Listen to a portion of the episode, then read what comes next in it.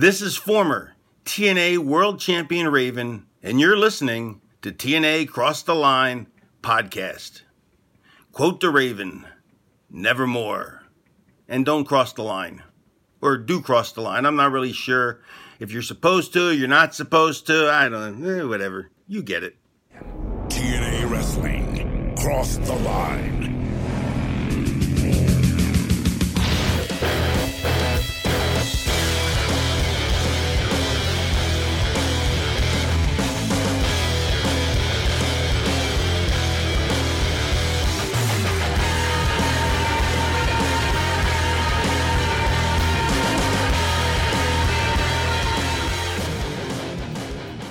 And we're back with episode 197 of the TNA Crossline Podcast. I am Bob Colling Jr. With me, as always, is Dallas Gridley. And Dallas, we are going prime time on Spike TV. The first two-hour primetime special, 9 to 11, November 3rd, 2005. And not only do we have an Ultimate X match, not only do we have Team 3D competing against Team Canada tag match, but we have a Bound for Glory 2005 main event rematch. Rhino, who won the title from Jeff Jarrett at Bound for Glory, is defending the title against Jeff Jarrett on this prime time special. Dallas, how are we feeling about a prime time special? And we're also just now 2 weeks away from Genesis. We're freaking flying, man. I'm really excited about this primetime special. As we mentioned on our last episode, this is kind of feeling like a weekly pay-per-view kind of vibe. Like they're setting this up like a pretty big deal. So I am certainly excited about it. They've announced three matches already for us as of last week, which we have obviously Rhino, Jeff Jarrett. We have the Ultimate X rematch, and then Team 3D against Team Canada. And that alone, I mean, those literally could all be pay-per-view matches. In fact, two of them just were. So, it sounds great. So I'm very excited. I like that Team 3D is getting right back into it. We're not like waiting for their next match to be at Genesis, because they could have easily just made that a Genesis match. Right. But we're trying to get those eyes on that primetime special. So it very well could be a match at Genesis. It still could be. You're right. Yeah. Anything is popsicle. Did you say anything is possible? No, I said popsicle. Popsicle. Okay. Anyway. I guess that's it. We're here at the primetime special. It's going to be without commercials here. I mean, it's 2 hours, but without commercials, we got an hour and 20 minutes. We have a few notes we'll talk about here before the show, and Bob, during the show, I have just one after another. I'm going to be just freaking throwing them at you. And there's a lot of like quick ones, one sentences, boom, boom, boom. So it's going to be a fun-filled show. Yeah. Now, just to give some kind of context here for the future impacts, where at some point Impact does go 2 hours. Now we're a little ways away from that, but I'm assuming that this could be a rough idea of how that format would kind of eventually become, his as an hour is now, we get most of the big stuff out of the way in its own little separate segment. When it's routinely a 2 hour show, the note part could be more so part of the show. Yeah, I think I like that idea too, and we were doing that with our weekly pay-per-views. We started to probably about halfway through, if not sooner, and as long as it's not super long form, then it'll probably start happening during the show once we get into the longer shows, just because we'll save some time that way. And I just don't want to spend the whole show talking notes and not talking about the matches. So. No, right. Like I was going to clarify too. Like if there's like a major development or something, obviously we would focus on that before going to the show. But I'm talking about like if it's involving like an individual wrestler, like if something going on with AJ Styles and he's on the show, that's probably when that would be brought. You know, whatever. Yeah, and that's pretty much how today's is going to go. I got a couple I got one thing that's pretty big, and that's we're going to talk about that first. Well, before the show, not necessarily the first note, but and then during the show we'll talk. We do have plenty of wrestler-specific notes that we'll talk about, including some other fun things that I don't think we've heard any much about yet. So it's going to be fun. But before we get into that, let's do a quick rundown of what we just saw on last week's episode on the October 29th, 2005 edition of Impact. We saw in the opening contest, Abyss defeat Lance Hoyt in 3 minutes and 46 seconds. Hoyt just cannot get a win on the monster, you know? Then we saw Christopher Daniels defeat Jarrell Clark in 2 minutes, 30 seconds. Pretty good match, I thought. And then in very clearly the show stealer match, AJ Styles and Sanjay Dutt defeated Alex Shelley and Roderick Strong, 9 minutes, 35 seconds. That match was fantastic. And then in the main event, we saw America's Most Wanted defeat 3 Live Crew's BG James and Ron Killings in 5 minutes, 4 seconds. And, of course, there was the confrontation with Kip James, and he tried to stop Scott D'Amore, but then Conan's yelling at him because Conan was trying to get Gail Kim out of there. We also saw a backstage segment with Cassidy Riley and Raven, where Raven gave him a nice backhand after he's talking about this mysterious girl who may have gotten in Raven's head. Who could it be? Francine? Is it Beulah? Is it someone else? And they're just teasing us with nothing? Well, again, so I'm going to... Rhino said something about 5 years ago she got in your head. Don't let it happen now. And I was like, wait a minute. The Beulah thing was like 10 years ago. And I just remembered that there was... a brief like storyline with Francine, Raven, and like Tommy Dreamer in like 99, early 2000 in ECW. So it very well could be the Queen of Extreme, Francine. Anything is possible. See, I almost said popsicle again. It's a joke, but yeah. Well, you're crushing it with your jokes. I know. That's a joke that I'd have to show you the picture and you'll get it. Anyways. So the other thing that we saw was Jarrett running out at the end, and Rhino was our new heavyweight champion. We saw for the last 15 seconds of the show. It was pretty cool.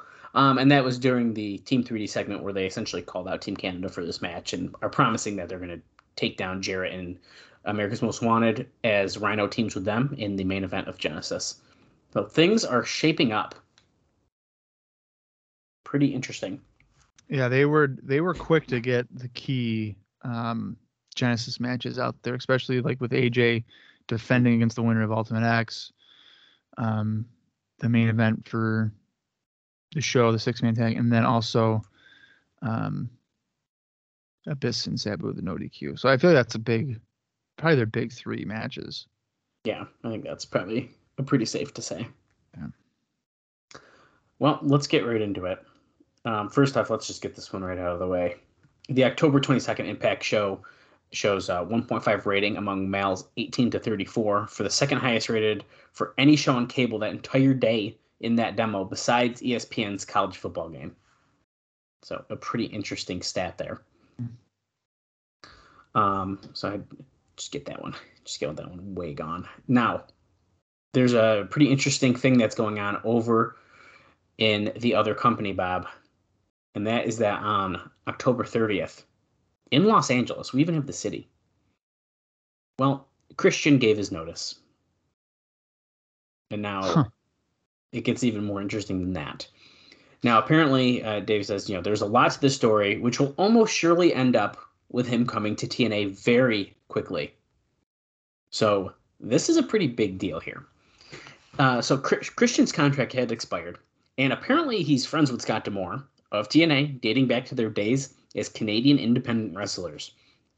So those close to him believe he is starting with TNA intimately, but this is believed to be due to still being on the road through Tuesday after making his final decision on Sunday. So he does have a couple shows left. Now, he had not signed a TNA contract at press time, so it's important to know.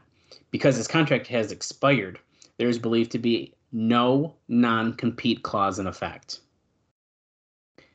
Also, he lives in Florida, about 90-minute drive from Orlando, where all the TNA events take place at, and the schedule is much easier as far as him leaving him time to prepare to attempt to get a role and make it in acting. So he apparently wants to try out acting as well. So the easier schedule will allow him to attempt to do that. Is it every wrestler that goes to TNA wants to be an actor? I think so. Yeah. It's amazing. Yeah. So it's just pretty crazy. He's friends with Scott D'Amore. There's already the rumor, he's going to TNA. No non-compete clause. He could show up at Genesis, Bob. in 2 weeks. He could come that fast. I mean, that's huge. The fact that the contract is expired. I mean, that's huge. A big deal. Yeah. Yeah. There should be a no doubt too. I mean, if it's expired, then there is absolutely zero, like non-compete. I mean, it's expired. Right. He can do whatever he wants. Yep. And the interesting thing is that WWE apparently got ahead of this and said that he quit on their website, but then he literally showed up on Raw the same day, and fans already were making signs bring him back, and he was on the show in the ring, and fans were bring Christian back, because they were trying to get ahead of it and be yo, he quit. So then he's there. But then he's there because he was finishing up to two shows or something. Yeah, it's kind of weird. Yeah, well, I'll tell you, at this point in Christian's career, I remember, what was it? Shortly after WrestleMania 21, the Captain Charisma thing was really taking off. Yeah. It was him and Tom. I think Tomko was still with him. But it was really taking off. And I was convinced, or not convinced, I really wanted him to win the world title on SmackDown when it was Batista and JBL. I wanted Christian to get that shot instead of JBL, and they did JBL because it's WWE. Of course, you're gonna just do the regular thing at that point. Right. But I do vaguely remember Christian finishing up, and I remember going to whatever website it was, and I knew he was going to TNA. I didn't know anything about D'Amore and him being friends, but I was just it just makes too much sense. Well, I feel Team 3D was a big jump. I mean, regardless of the fact that they weren't doing a lot, but on TV, but the fact that I think that a big name team jump to TNA is it's a fairly big deal. I mean, that's got to be and the way they're using them on TV already. If you're Christian and you hear about this or you see it or whatever, you got to be okay, if they're doing them pretty good, maybe I need to do that. Yeah, I don't think any of the people that have jumped to TNA have necessarily hurt WWE. No. No. I mean, as you just said, Team 3D hadn't done anything since late 2004 and out. I'm not including the one night stand ECW thing because that was a that's different show. Yeah. The context is different. Jeff Hardy going. Jeff Hardy was a lower mid card act by the time that he left WWE in 2003, and then he hadn't done anything since a Ring of Honor show in July of 2003. Of noteworthy, at least, and when he showed up to TNA. Now, Christian is certainly not a main event guy in WWE. There's no doubt about that. He was in the IC US title type of range, which is upper mid card. The thing with WWE is that they're able to replace upper mid card acts with ease. Right. If he were to go to TNA, while it doesn't necessarily hurt WWE because they still have all their main event guys, whatever, it is a big get for TNA. Mm-hmm. Especially because the Christian or Captain Charisma thing was getting over, and Christian is a very entertaining individual, both in the ring and obviously charismatic promos. You can make the argument that when the brand split was a thing in WWE, Christian should have been at some point, and by 2005 he was there. If there was ever an example of a glass ceiling and someone hitting their head on a glass ceiling, it's Christian in SmackDown 2005, or just in 2005 in general for WWE. He's now going to a place where there is really no glass ceiling. The only person you have to take over is Jeff Jarrett. Oh, that's a pretty big one. Yeah, but it's doable. I don't know. Can Jarrett really argue the fact that Christian still might not be a bigger name than he is?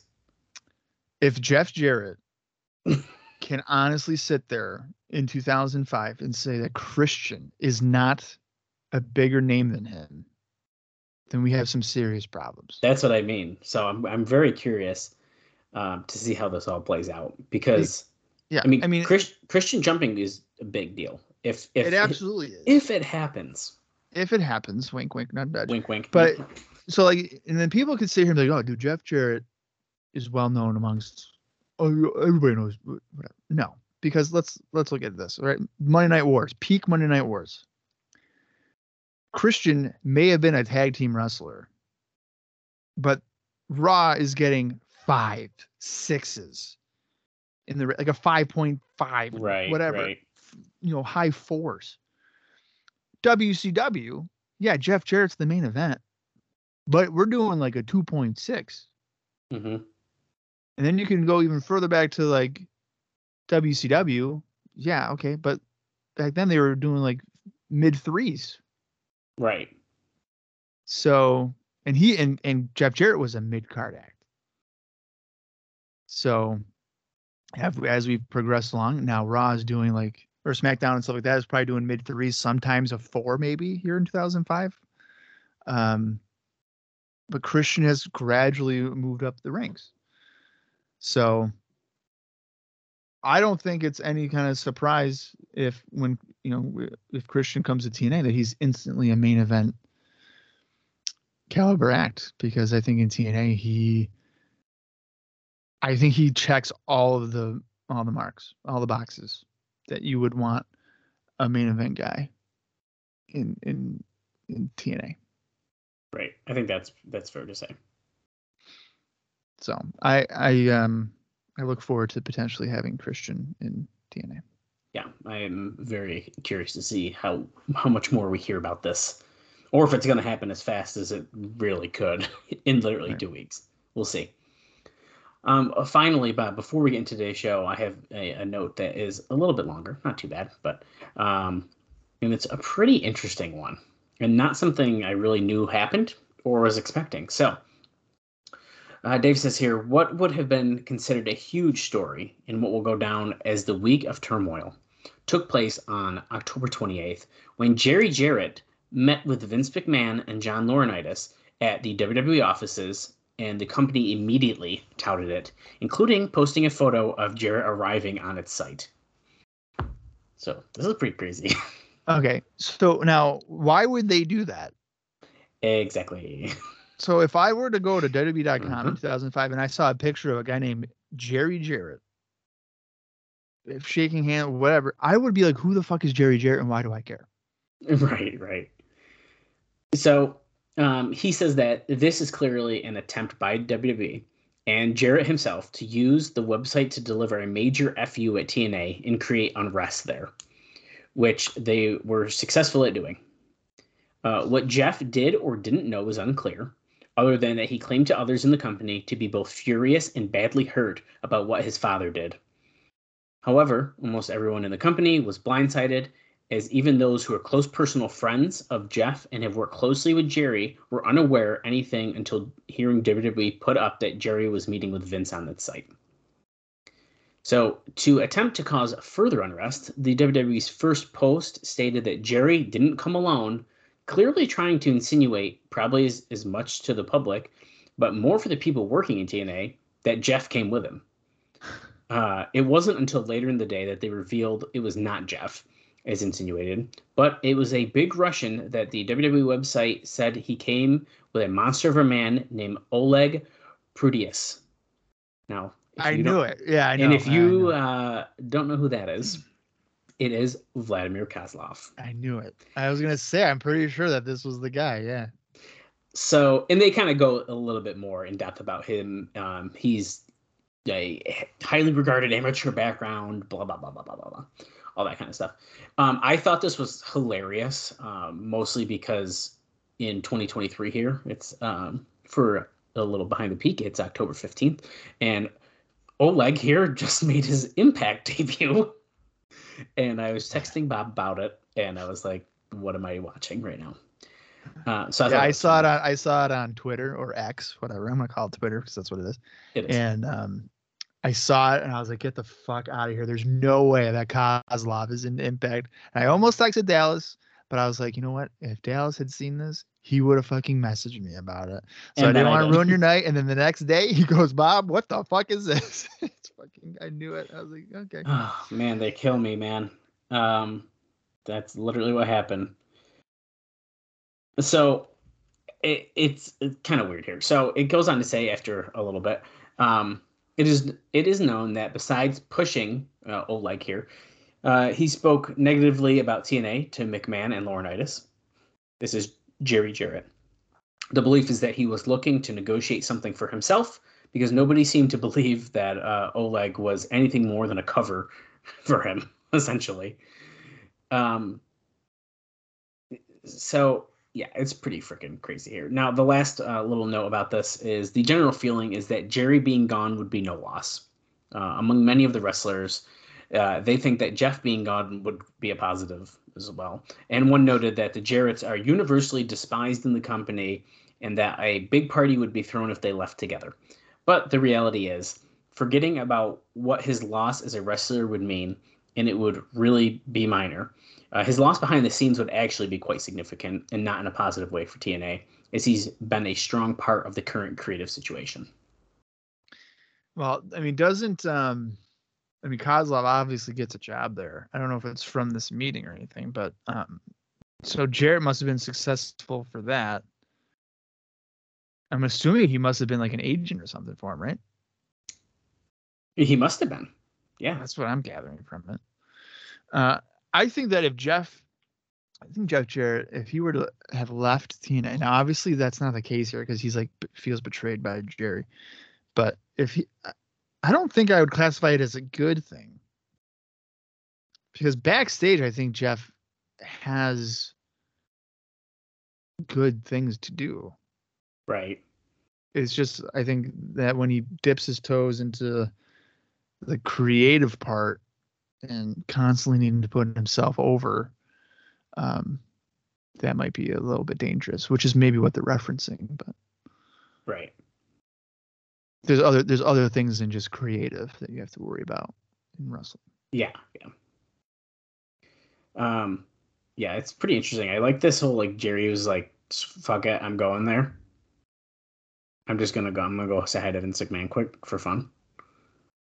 Yeah, I mean they obviously had a relationship in the '90s with like Memphis and stuff like that, and Jerry apparently was gonna take over WWF when.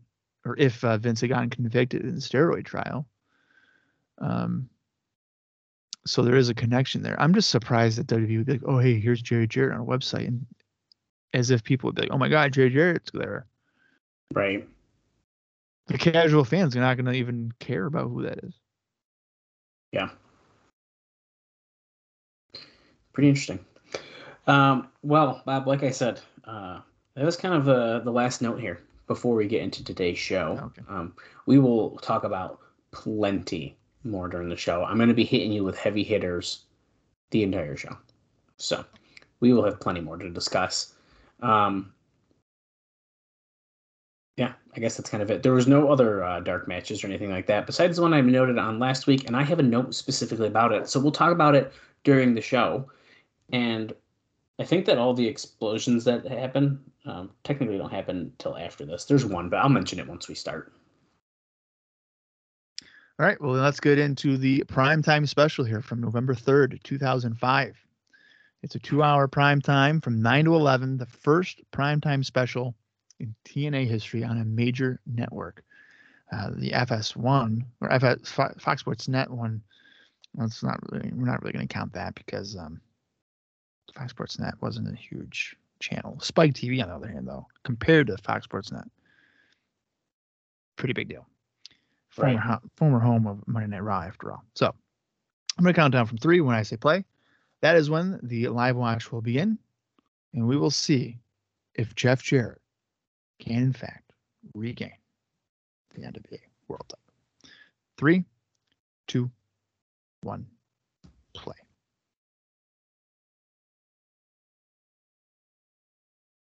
It's a night at first here on Spike TV. I think we caught the end of the intro. I don't know why our version was cut, but we are a few seconds ahead here. But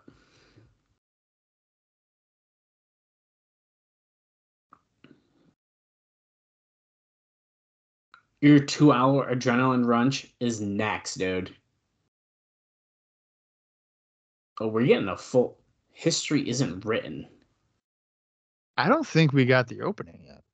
I think we saw... So we saw a couple seconds of the end of the This Is TNA. Yeah, This Is TNA. It evolves with each momentous event. I think we'll probably get the regular intro here in a minute, but... Showing Ken Shamrock there, you notice that? Yeah. Well, you know, when you have Progress a lies. UFC kind of connection. Progress lies not in enhancing what is. The Hogan thing showing Sting. You would have thought this was the first show.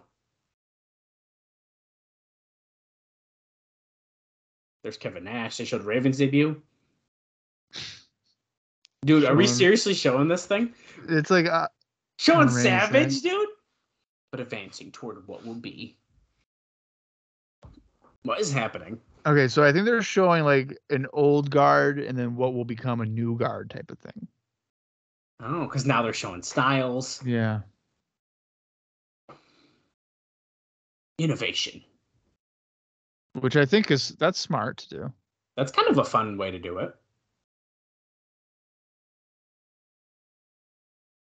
Passion. Seeing Samoa Joe now. We saw Ultimate X stuff. Christopher Daniels. Death Defying. We're showing that Jeff Hardy clip, but not the full thing because you can still probably order the replay. One they showed it. No, we saw the whole thing. Okay, never mind. They showed it all. That's funny. Showing Monty Brown. Team 3D, of course. AMW beating the crap out of them.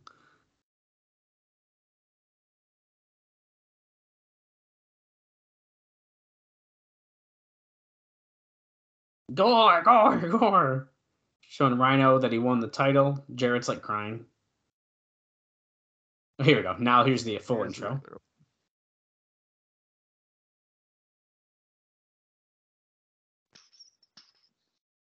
This is a pretty exciting show. While during the intro is happening, Bob, let me pull up the first explosion. So this aired on November 3rd. There's an explosion episode that took place on November 4th where we saw Christopher Daniels defeat Matt Bentley. And as a fun fact here, I will explain. An explosion.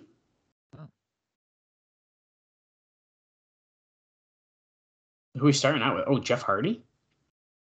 To explain the taping schedule a little bit here, this show that we're watching now was taped after the show we just watched. Some things were a little out of place, such as the Ultimate X was taped first, probably to get the structure out of the way.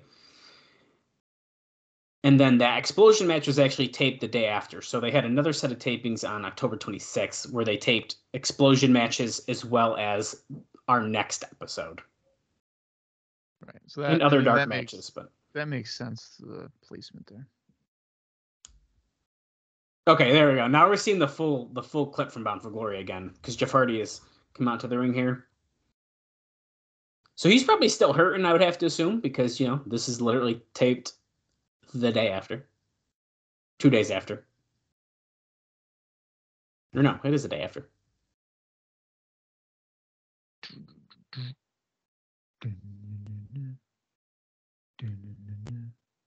Six 6'9" tall. I don't know how I'm feeling about this hat and the glasses here for Hoyt. I like the glasses on top of the hat. Look how they're on top of it. You like that? That's what I think. It's so funny looking. I don't know if I like that. Hey, was that Pat? No, he stopped going to the shows at Slammiversary. I don't know, dude. That looked exactly like him. Their other partner, Sabu. I thought I might have some notes about this guy. Let me check here.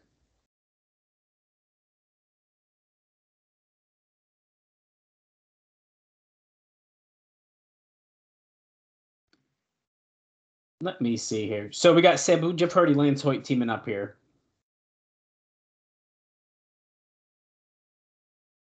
And their opponents here coming out. Oh, diamonds in the rough. So now they got their big pay-per-view win, so they're probably going to get demolished here.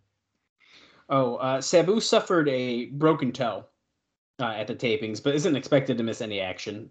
And it appeared to people watching that it was an ankle injury at first. So I don't know if it happens in this match or if it happens on next week's show, but we can keep an eye out for it. But he breaks a toe. I feel like a broken toe is the least of his injuries ever. Yeah, I mean, probably. You know, one thing I realized as I was about to do indie notes, or as I was looking up indie notes for several people, is that they don't have any because they might have not had any because last episode was on the 29th, so there's not really a whole weekend of anything for me to cover. So yeah, there's probably going to be a lot of people who we've already mentioned from our last episode, but Simon Diamond starting out with Lance Hoyt. Side slam here by Hoyt, already signaling that he's going to deliver a big boot. Oh, he missed because of the Young and Skipper pulling Simon Diamond out of the way, of course. Right. Here comes Jeffrey Hardy taking on now David Young with red arms. Yes. If you know a wrestling fan out there who hasn't heard about TNA, possibly. Get on the phone. Get on the cell phone and call somebody. David Young's body is already covered in pink or red paint. Today, Whisper in the Wind, taking out David Young, going for the cover. Now, if you notice, there's paint all over the mat already, too. Keep an eye on that, because I bet you we're only going to see that for a little bit more. It's going to disappear at some point. Oh, because the order of... Because they tape in out of order. Yeah. Oh, I already mentioned Explosion, so I might as well tell you about this. So Spike has an exclusive contract to TNA for the U.S., which is why Explosion has apparently been pulled from all U.S. syndication. Now, Explosion does still air overseas and on the Fight Network in Canada, though. So it's not gone altogether, but... Wait, so Spike has an exclusive with... airing TNA stuff. Any other program. Yep. I don't see why they wouldn't also have Explosion on television. Who cares? Maybe they're waiting to see how they do. I don't know. Yeah, but by all accounts, their numbers are pretty solid. Right. I just don't know when. I guess you would maybe put Explosion on television.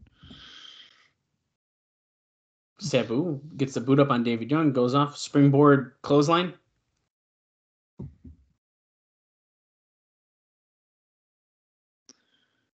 Sabu is all taped up. Is that from?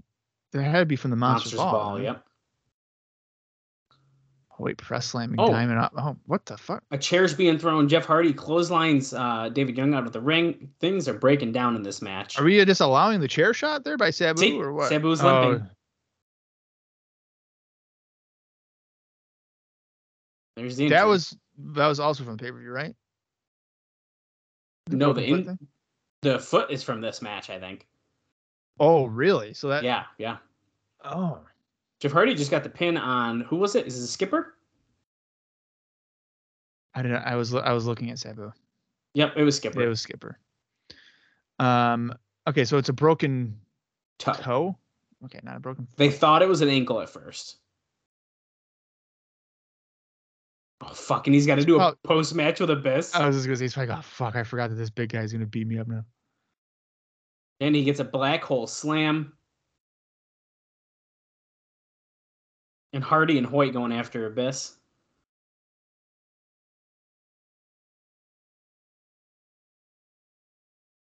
Two guys that have had history with Abyss as well. Hardy and Hoyt. All right, well, that, I mean, wasn't really much of anything. No, it was basically nothing at all. Yeah. Still to come, Rhino defends the NWA World Heavyweight Championship against Jeff Jarrett and Team Canada against Team 3D. And, of course, Ultimate X.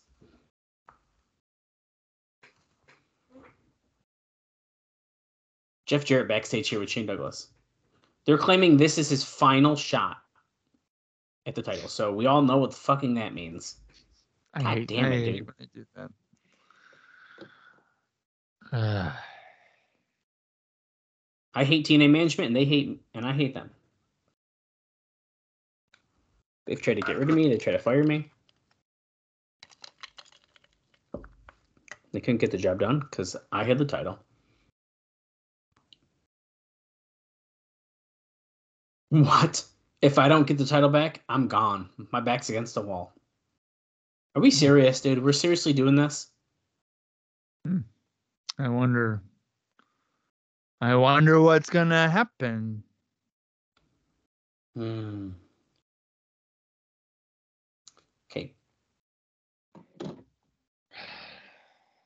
I hate this already, dude. Such lazy booking to do that. If I don't win, I'm gone. Okay, Jeff. Makes a whole lot of sense.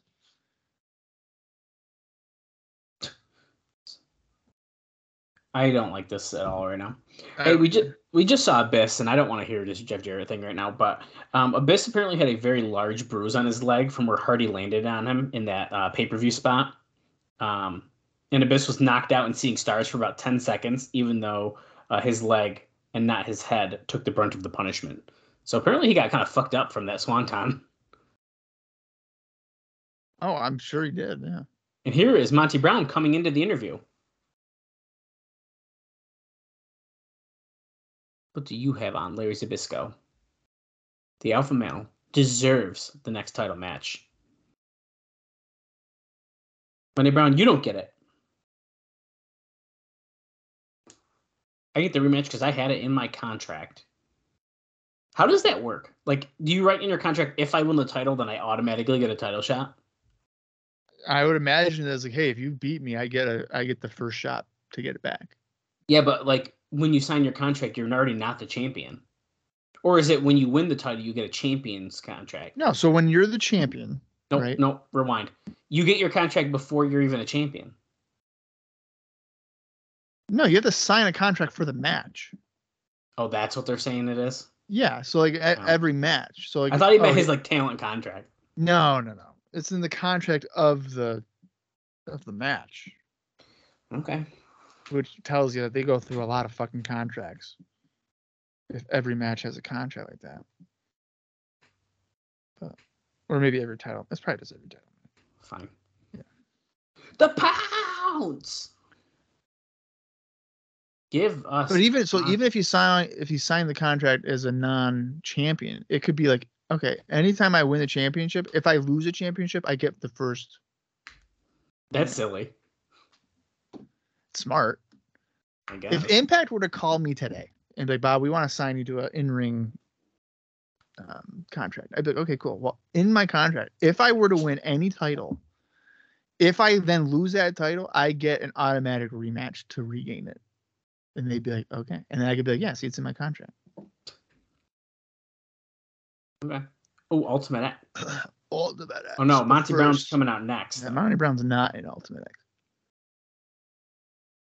And speaking of Monty Brown, that Morphoplex commercial we talked about a few weeks ago, that was like really bad. Well, that's been dumped. They replaced it with a new Monty Brown commercial. That was 100% improvement, Dave says. Although that Tracy Brooks, I lost 5 pounds in 6 days and I can barely keep my pants on line. In the Departed commercial should be immortalized as one of the greatest lines in the history of TV commercials. Gee, I wonder what it's suggesting when she says that. I don't know. She's a Hall of Famer now.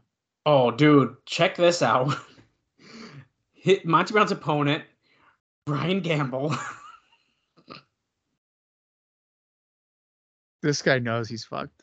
Yeah. I'm going to learn more here about Brian Gamble. Okay, well, he retired in 2008. Oh. Trained by Dory Funk. And he just got chucked across the ring by Monty Brown. Yeah, he didn't have a lot of matches. Oh, so he's been on Explosion several times. Yeah, we've heard his name before. Yeah. He's actually been on Impact.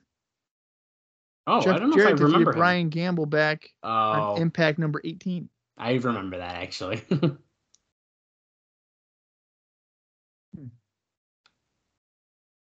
Oh, wow. He just chucked him in the fallaway slam.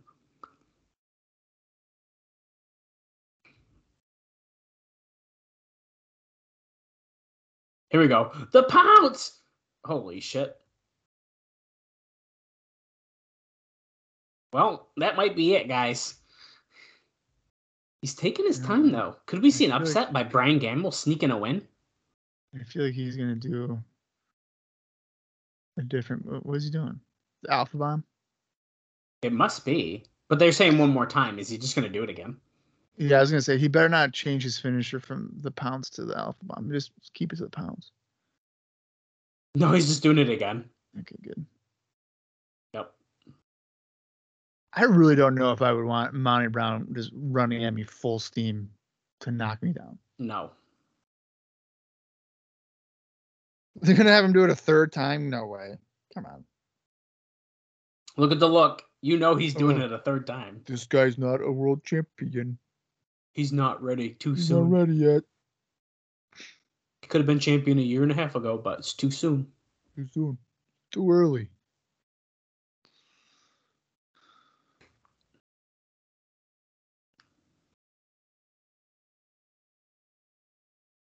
Don West says this guy has no idea who his mama is. That's good. Look at, he's going off all the ropes. Third one. Don West acting like as if Mountie took too much time that Gamble would like come back. I mean, this guy's cooked. Yeah, that's it for him. Yeah, it's over. Ew, he's spitting. Look at those crazy eyes. Yeah. No, this guy's just not ready. Pounce, and there's a little hole. Oh, it's a period. Yeah. I get it now. But it was like the size of my head. We're seeing a Rhino video. I don't have a note about Rhino. However, we could have just been seeing Monty Brown face off against Mikey Batts, but he had to miss the taping because he had a shot at a WWE tryout for the juniors division, which is a story in itself. But Batts was in California and did not appear before the people, so he likely had a backstage tryout. What is the juniors division? I have no freaking clue. Because the cruiserweight division was still a thing. Maybe they're trying to make it better. We're seeing... Oh, there's a commercial. We're back on TV now. Christopher Daniels. I have notes about him, too. I told you, you're going to be get hit all over here today, Bob. First up, there is going to be a Daniels commercial DVD release in February. So the best of Christopher Daniels coming out in February. Oh, we have a 6-man tag match. So it's Daniels, and who do we got here? Alex Shelley. Well, let me give you this note while these guys make their entrance, because this is also about Christopher Daniels to a degree. So there was a dark match I mentioned last week. It was the Naturals against Buck Quartermain, Lex Levette, I believe. I think so. Let me double check. Yes. And Samoa Joe is their other partner, by the way. So during that match, Chase Stevens suffered a minor fracture of his C5 and C6 vertebrae and a herniated disc between the C4 and C5 when he landed on his head, reversing out of a rocker dropper, working a spot with Buck Quartermain during the taping. So that ain't good. No.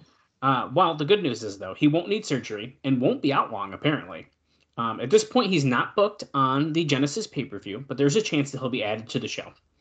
The doctor suggested 3 to 6 weeks off, but he claimed by Friday that the tingling was gone and that he would be wrestling on the pay-per-view. So TNA decided to pull that match from television. The reason wasn't the bump that led to an injury, but that Stevens couldn't execute his end of the natural disaster, so they just made a cover and ended it. The finish came off looking bad, so they decided to not air it, which is why I told you it was a dark match. And instead, it was scheduled on our last episode, but instead they replaced it with the Christopher Daniels squash win over Jarrell Clark. Okay. Next up, we have... Go ahead, sorry. I was going to say, that's like a typical wrestler, though, to be like, oh, hey, I need 3 to 6 weeks to recover, but you give me 2 days, and that tingling's gone. Tingling's gone? Yeah, I don't need to miss 6 weeks of work. What are you talking about? I feel great. Oh, Danae's hyping up Austin Aries, Sanjay Dutt's tag team partner. Oh, there we go. It's also AJ Styles. Dude, this match is fucking loaded. Yeah. Are we serious right now? This could be a great match. It's being noted, by the way, that Austin Aries, Roderick Strong, and Samoa Joe, who are, by the way, they're calling them the new ROH crew, are universally praised for not only being great workers, but being great guys as well. Hmm. Imagine that. Oh, that's a nice artwork right there. I know, that's pretty cool. Drawing.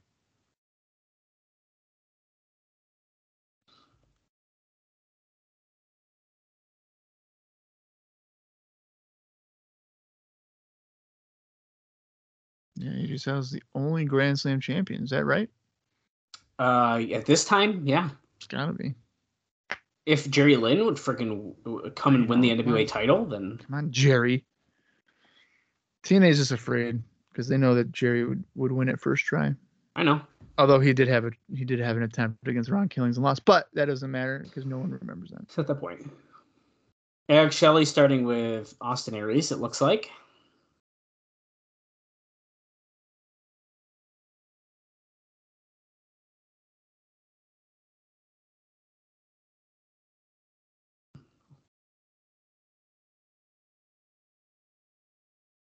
Okay, we're backing up into the corner here.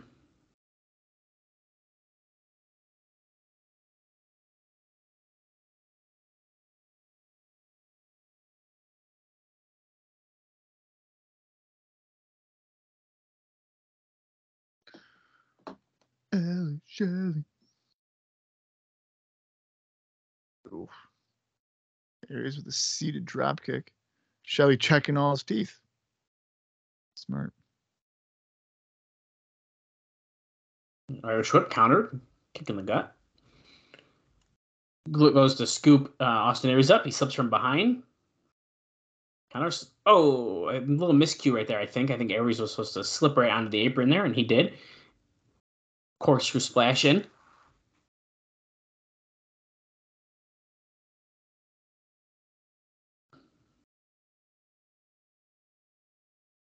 Sanjay Dutt being tagged in here.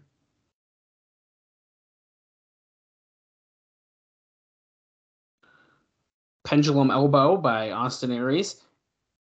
And now we're going to see the sprinkler by Sanjay, it looks like. Boom, boom, boom, boom. So you like that, but you don't like BG James doing the... I don't like the sprinkler at all, to be honest with you. No, I don't. So you don't like it when people show, like, personality? No, I don't like when they dance before they do a move. Oh. So how do you feel about Ron Killings doing a split before he does the axe kick?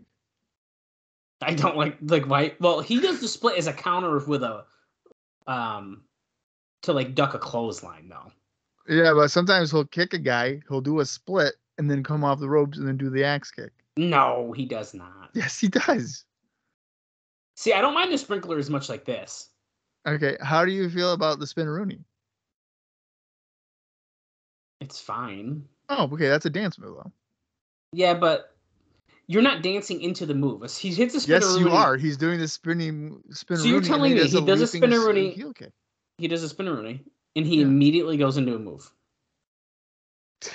Typically, it's different than dropping a knee or a fucking elbow. It's just I don't like it. It's fine. Yeah.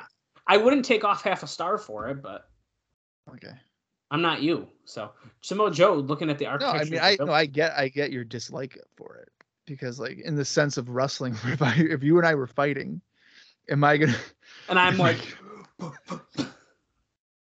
and I tried to do a split. You ain't getting back up. I wouldn't. I'm pulling my groin. Oh, Samoa Joe with a high knee into the corner to Sanjay Dutt. Speaking of Samoa Joe, last week we talked about Nigel McGuinness being a rumored opponent for him, and then that was switched and blah, blah, blah. Daniels tags in. He's also wearing the necklace again. I know, I saw that, the necktie thing, and I hate it. I don't understand why. Well, anyways, Nigel McGuinness, he apparently will likely debut on Genesis, but it might be either in a pre-show match or possibly a prelim, but we'll see what happens. Also, there's been talk about using Andrew Martin, but most of that is being... used him as like a one-shot deal at first to see how it goes. So, between Christian Test, Nigel McGuinness, and believe it or not, Bob, Shannon Moore is scheduled to start here soon as a heel. We have a lot of new names that are going to be coming in here to TNA.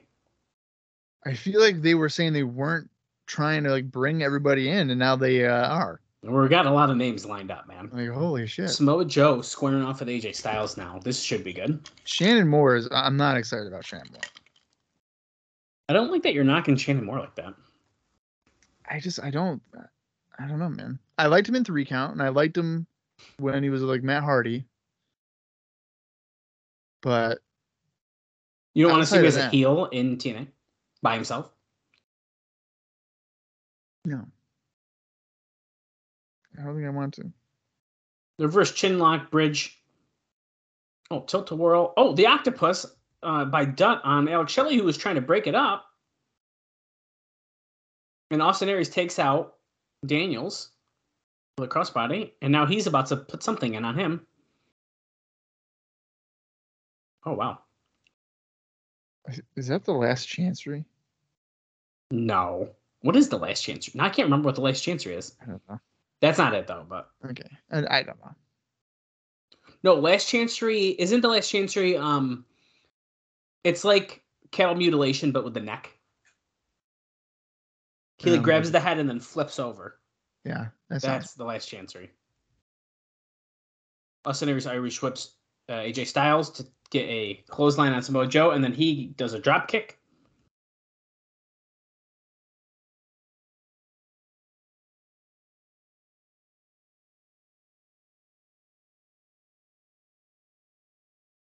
Here you go. Austin Aries going for a dive.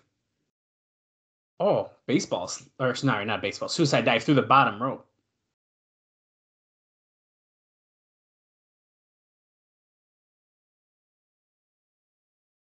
Oh, Joe just kicks him off the apron pretty hard.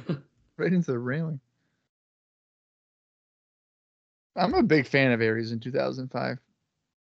He's killing it even in this small run in TNA, man. Yeah. Unfortunately, he's kind of a head case, but...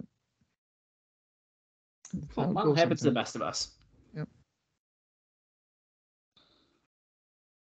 Nice combo by Joe. No dance moves, just dropping the knee like he should. That's true. Yeah, he did not do any kind of breakdancing moves. And then he puts in a chin lock.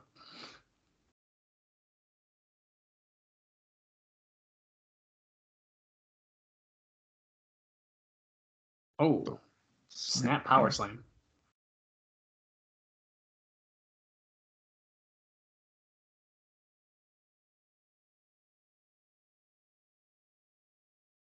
What is he going for here? Is he going for a X suplex, but he was countered anyways? Oh. Did he just hit Joe? He did. Daniels accidentally hit Joe. Now AJ's in the ring. He hit him pretty good. Yeah, that's not going to be good for Daniel. Uh-oh. Joe's yelling, screaming at Styles. Forearm by AJ. Coming off the ropes again. Wait, no, go apron. Springboard. Forearm. That decks Joe. It just hit him really hard there. German by Styles.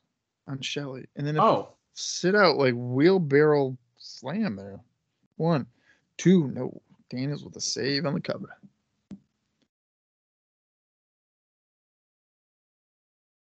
Tilt-a-whirl backbreaker.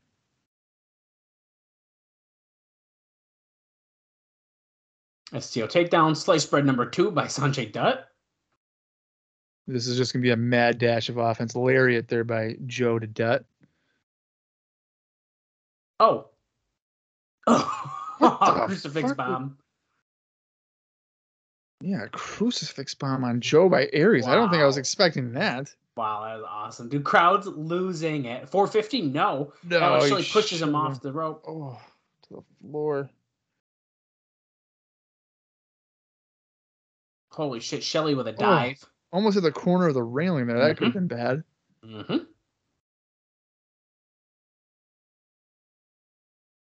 That was a good sequence of like... Yeah, that was pretty good. This is what total nonstop action is all about. We still got Ultimate X. Jarrett Rhino, Team 3D, Team Canada, We got the unbreakable trio here.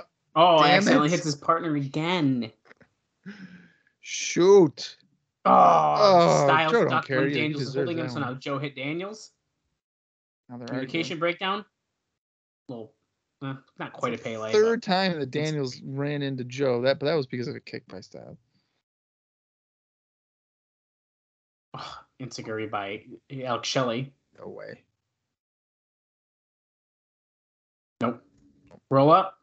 Styles isn't going to win like that. He's got to hit the Styles Clash. Good night. I don't think Shelley's the legal man, is he?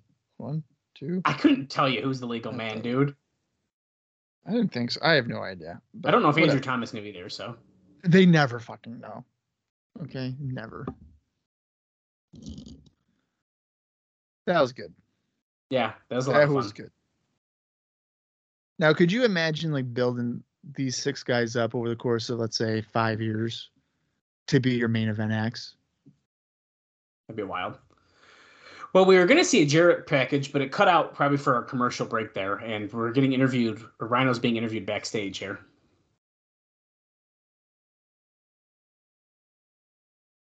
Shane Douglas is just telling Rhino everything that Rhino has done at Bound for Glory to be the NWA World Champion. Right. My question for you is there anything left in Rhino's tank? Is there, franchise?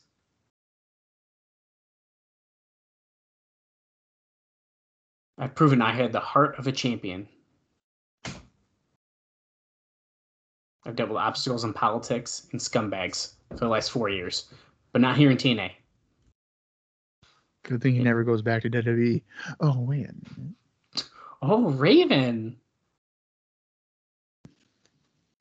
The only reason you had a straight shot is because you didn't have Zabisco and his goons stabbing you in the back. How about that little pep talk? That little pep talk. Bring back the old Raven. Bring back that. And then he stole his heavyweight title, he says. He says, I took the advice I gave you. You want the old Raven back? Don't go in any alleys. And here we go. Raven's being taken out by security with Zabisco again.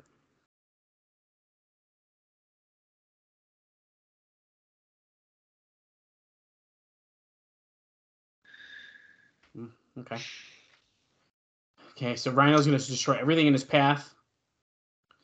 I'm thinking they might still do the Raven heel. I was just about to say that. Because it feels like maybe Sabisco and them are in on it to get Jarrett the belt back. Whoa. Okay, now that's a big thought. And we're seeing a highlight package of AMW beating down on Team 3D here. So during that, Jimmy Hart on Wrestling Weekly, he noted that TNA never fired him because he showed up on Raw Homecoming. He was just basically told that if he was on TV for them, then he wouldn't be managing the Naturals on TV and TNA. He still does work with the company and does promotion at Universal Studios and all the whole 9 yards, that kind of stuff. And I have another interview for you because Conan on Wrestling Epicenter was asked about Three Life Crew, and he said that they were stale, and it was the fault of the writers. He also says that BG was probably going to split off and go with Kip James, and that a young man from ROH named Homicide was likely to get involved. Why?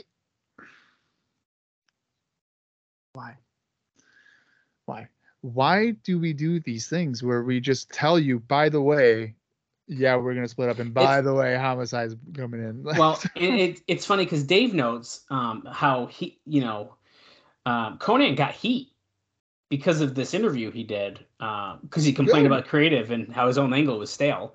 So, I mean, it's not like it was, a good thing that he did it. No, but he should get heat. You don't go on these freaking radio shows and then just be like, oh, yeah,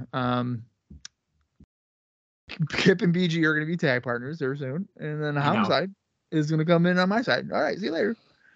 I know.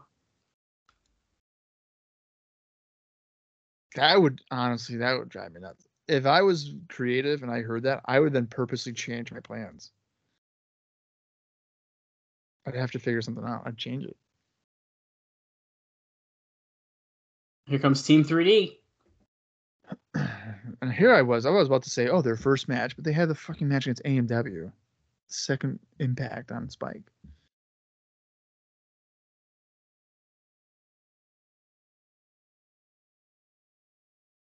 What's up? What's up? What's up?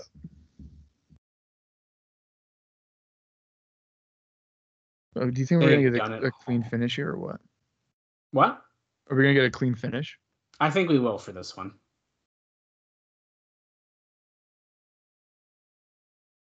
Ooh, Team Canada's like, yo, get the camera. We're trying to talk strategy. November the 13th. It's Genesis.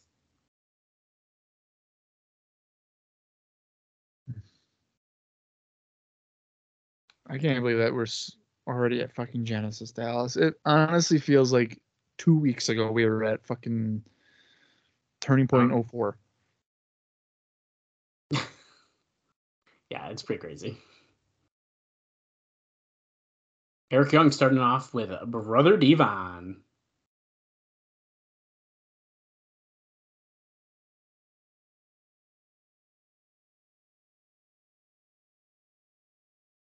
I'm excited to keep seeing Eric Young's evolution here in TNA. I know we've been teasing. We think that certain moments could be happening, but like him being shoved in a casket, could he be going crazy? I don't know. He is scared of Devon right now. Okay, Bobby Roode got it instead. He's like, okay, I'll just start. Well, and then Don was saying that Eric Young thought he heard voices at the funeral, so. The comedic Eric Young, I think, is almost like 100% here. Yeah, we're getting there.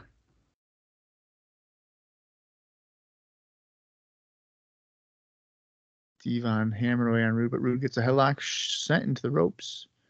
Shoulder block, down goes Devon. Off the ropes by Roode. Leapfrog. Misses a clothesline. Leaping shoulder block by Devon. He's only been doing that for 8 years.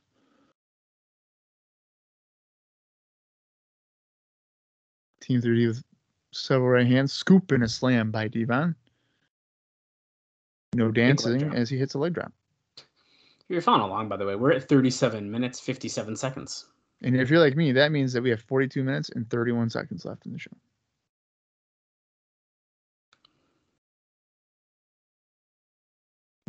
Devon getting double teamed. Now here comes Eric Young. He has new confidence. He's not afraid anymore because Devon's hurting. And the voices in his head told him that it's okay. Oh, look at that little uppercut corkscrew move. Devon is on fire right now. Tags in Brother Ray, who is not as jacked as Devon. No, he is not. He's definitely not. It's still pretty weird to see Eric Young in trunks. Yeah, it is. Because he doesn't... I mean, nowadays he wears them all the time, but... Yeah, but I'm saying like this era. Oh, yeah. Yeah, the Team Canada Eric Young. Yeah.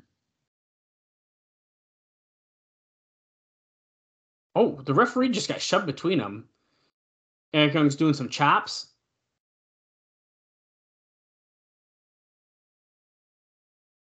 Do the fans know we can't have tables in regular matches all the time? Come on, guys.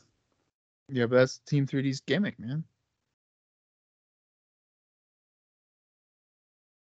And they can't technically say it, right? Team 3D? I don't think they can. Like, Brother Ray they'll probably start doing the thing that Kip James does where he like says part of it and then the crowd finishes it.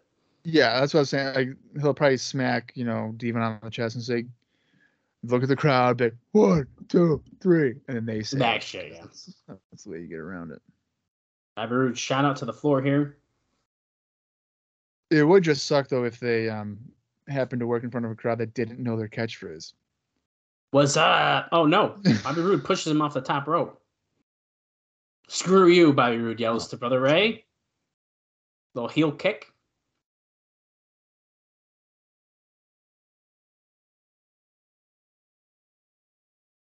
Oh, we're going to commercial, but we'll be back.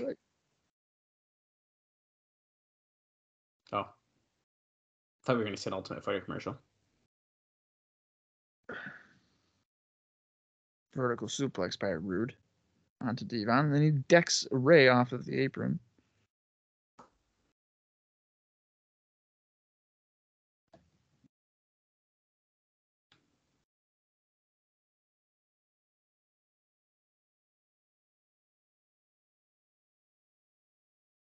Let's go Diva.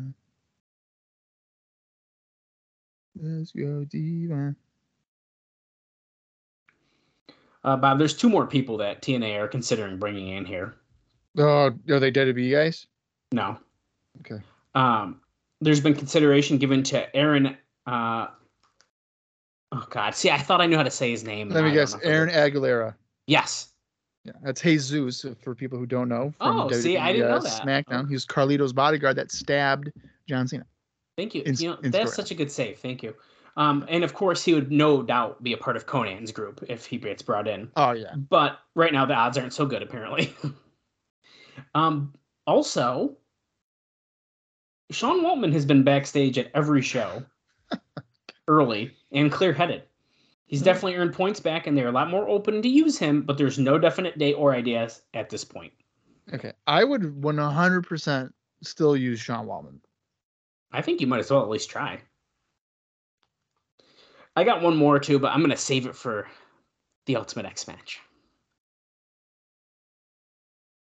The way you're smirking has me concerned. But why are you still smirking like that? Oh, God. Because I can't wait to talk about it.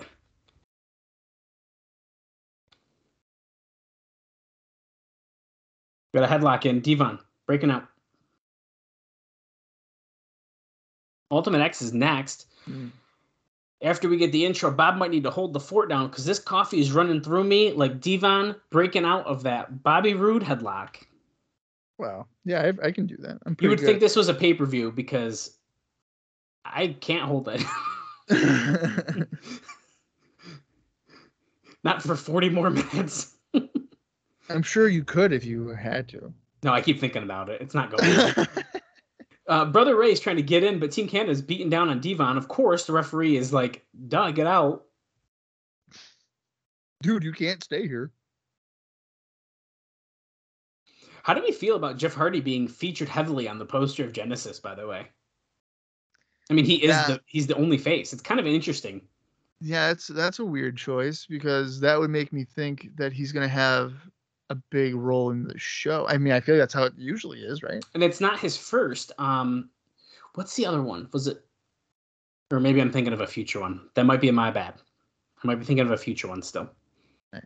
Sorry. There's another cover, and it still why is it always Jeff Hardy? Well, and I'm sure middle rope knee drop here by Roode, and now Eric Young with a top rope elbow drop. That looked pretty fucking good. Yeah, his elbow drop's top notch. I'm wondering now. I know we've seen DVD covers not being the same as the pay-per-view poster, but I'm wondering if they're also considering this for if we want to get DVD sales. People are going to see Jeff Hardy's face, be like, "Oh, who's that?" or "Why is he there?" You're 100% right. 100. That's probably what that is. I'm almost curious. I mean, they probably already had it done before Team 3D signed, but it makes you wonder. Maybe do a little switcheroo. Well, I know Bischoff was saying. And I guess maybe the era is different. It might be, but yes, his was a year ahead of time or something. No, so the poster artwork was at least 3 months before. So that's probably you had still an fairly idea of where accurate. You're at. Yeah. Double close on by Devon here. The year thing I think is booking venues. Oh, yeah. It's Nitro. So when Nitro was getting really hot, but they were still doing mid-level arenas. It's because they booked it 8 months to a year ahead, and they didn't know that their growth was going to be nuts like that. And then in the same retrospect, when they started dipping real bad, and they still had the Georgia Dome show in July '99, but they were dipping bad. And you're not going to get 40,000 people, and then they got 22. Jeez. So Brother Ray laying in some chops on Bobby Roode, whips him into Eric Young in the corner, and here I'm sure we're getting a splash. Oh no, kind of a spear in the corner, but ooh. I'm surprised the announcers weren't shout out to Rhino. Go in the corner. ECW buddies. Yeah.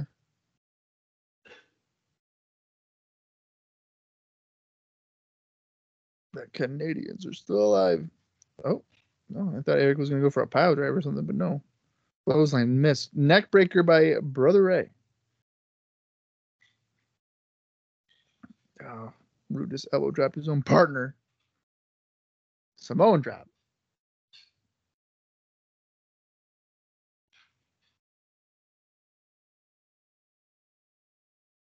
Showtime coming off the rope. Kicks him in the gut. Nope.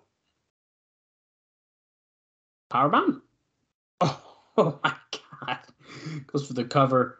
And Roode broke it up, but it looked like the referee still counted three technically, but that's okay. That's okay. He didn't count it. And the only way it counts is if he rings the bell.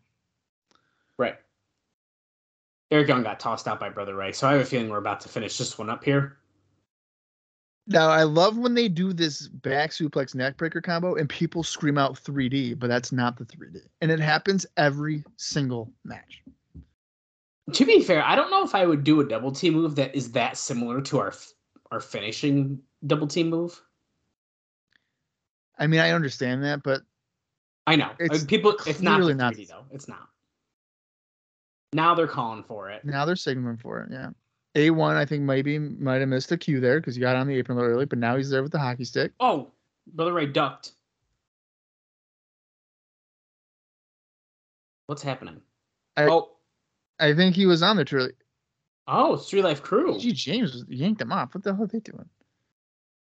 Now here we go. Here we go. Yeah, Eric Young, 3D. Poor Eric Young, always being the fall guy. Because he takes great bumps. He does. Team 3D gets the win.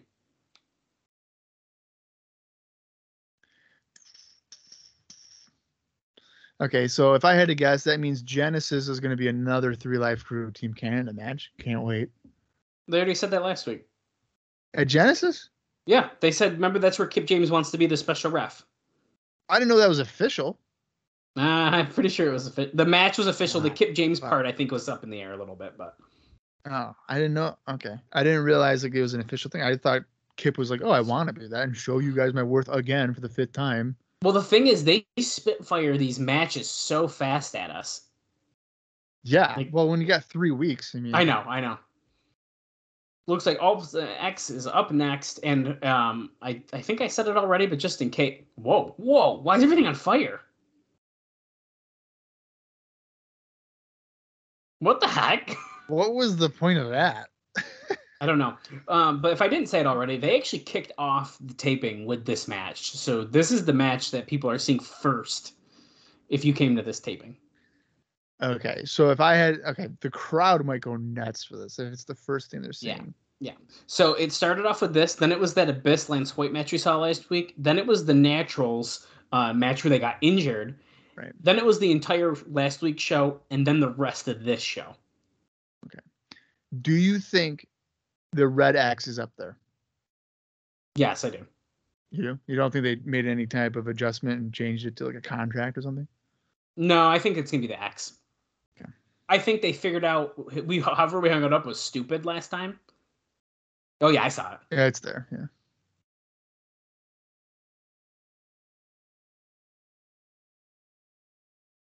Well, they're saying this is number 6.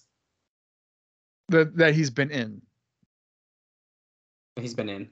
Oh, so the note I said last week about it being 7. So this was 6. 7 is counting the. Wait, he was during Bound for Glory, though.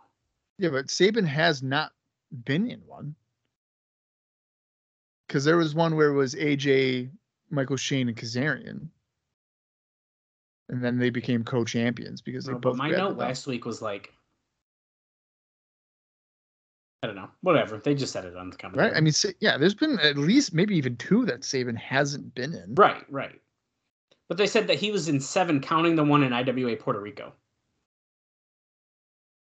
Look at that Bentley bounce going on. Oh. Well, speaking of Matt Bentley and Tracy, Frankie Kazarian may not be in as quickly as originally planned. So Kazarian might be coming back. Now, the idea was to reunite Kazarian and Michael Shane as a strong heel team, but with Bentley, apparently now as a babyface, there is no role for him to walk into. I don't know if I'd consider him a babyface, but we are. I was just going to say, I don't maybe think with the fans, like the way the fans are reacting. Bentley bounce, maybe, yeah. I don't know. Okay, Bob. Oh, wow, that's weird. You hold down the fort. I'll be back. All right. Bentley hammering away here on Chris Sabin in the early goings. Kazarian comeback would be pretty funny, considering he wanted to go WWE and be a star, and he apparently didn't want. He couldn't cut his hair. Williams with a drop kick to, I believe that was Bentley, and then clotheslining Sabin to the floor. We'll see if I got that reversed. No, yeah, it was Bentley. He clotheslined and drop kick Sabin. Sabin stopping Williams on the top turnbuckle as Williams attempted to climb up the structure, and I was choking Williams on the metal bar. Bentley with a jab to the midsection on Sabin a few times. All three men in the same corner, but Williams sitting down. Bentley with a superplex on Sabin. Oh, I thought he was about to kip up like he was Shawn Michaels' cousin, but that did not happen. The fans are chanting for Sabin and Petey. No one is chanting for Bentley. Oh, Petey's going after Tracy on the floor now. Looking to flirt with her. And now Scott D'Amore's got her trapped on the other side. So she's going to climb the structure. So Petey's got her by the right ankle. And Bentley makes the save with a running strike. And then safely brings Tracy back to the floor. We haven't, there's yet to be any kind of big move off of the Ultimate X structure. But now Sabin is trying to climb up here, hammering away on Bentley, but Bentley responds with some right hands too. Clubbing blows as Dallas has returned. Dallas, you have not missed any major moves. Tracy. That's why I went right in the beginning. Yeah, Tracy. Oh, swinging neck breaker off of the top rope by Bentley onto Sabin. Tracy climbed the structure a little bit to get away from a flirtatious Petey Williams. And we're doing that again? Yeah. So we'll probably discuss this more next week, but one of the reasons they're doing this rematch is not only because of the thing falling all the time, but also because they didn't do any of their big spots. Right. And the decision was made apparently like right after to do a rematch. Yeah, I mean, if you don't get any of your big spots, then you might as well just do the whole match over. But I will say, if I was a guy that paid for the pay-per-view and then the better version is on a free primetime special, I'm probably a little. Yeah.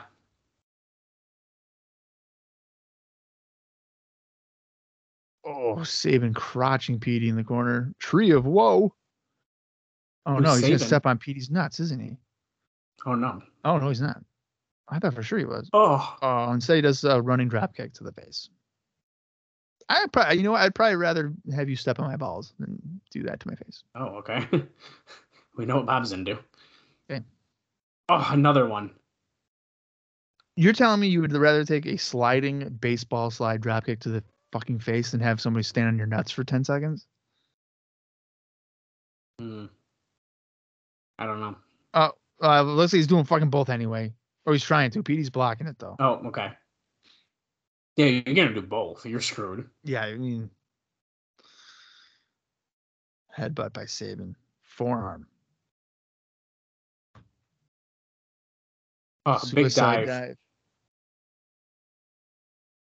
By Sabin.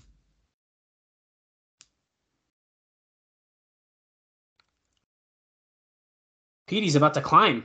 He's going to get on the cables. Oh, drops Sabin's arm over the top rope. Slingshot Hurricanrana. No, he messed that sucker up, but he still took him over. He got almost all of it.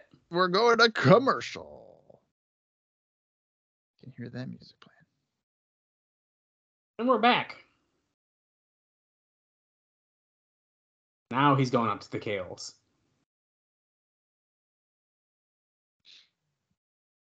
Is he going to tear down the axe? Well, they're trying to pull him from below. Oh, my God. A drop kick from the top rope by Sabin, knocking Williams off the cables. The axe is still up there.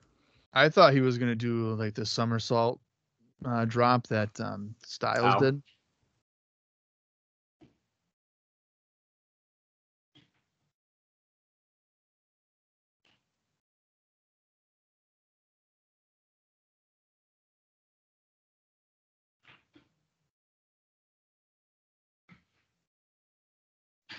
This is the X Division at its best.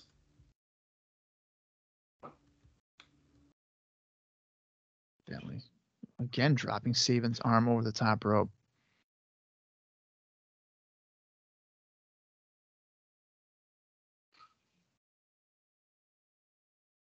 Bentley climbing up. Can he get to the ropes? Can he reach the giant red X?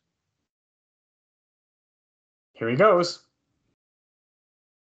Oh, you can tell it's like way sturdier up there. There's like a metal chain of it. He grabbed it and it popped, though.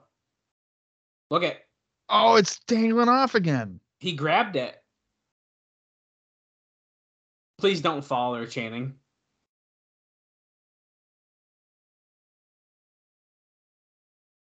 See, now when he goes for the powerbomb, he should have just let go. Yeah, he shouldn't have been grabbing it. Continue holding on to it. Sabin off the top. Holy shit, what a German suplex from the top rope, flipping Petey all the way over. We got to take another lap.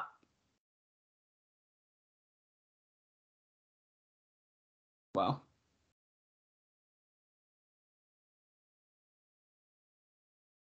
Wow. That's always dangerous looking.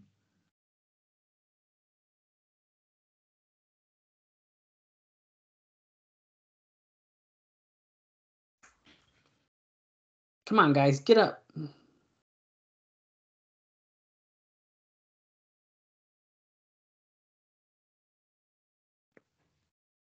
Okay, Matt Bentley going up. He's might pull down the other side now. Sabin's like, I gotta stop him before he fucks this up. Well, he caught himself up on the rope, so now he can't get grabbed. Oh, look at this. It's the powerbomb Petey Williams and Matt Bentley just kicked him. Oh my god, he flipped him into a hurricane run. What the hell? So he kicked Petey Williams, who then flipped Sabin into a hurricane run, and then he fell from the cables.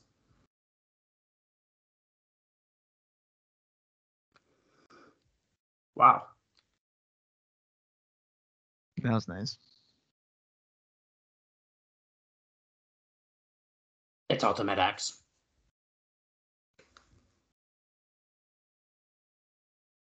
Great overhead shot. Everyone is down.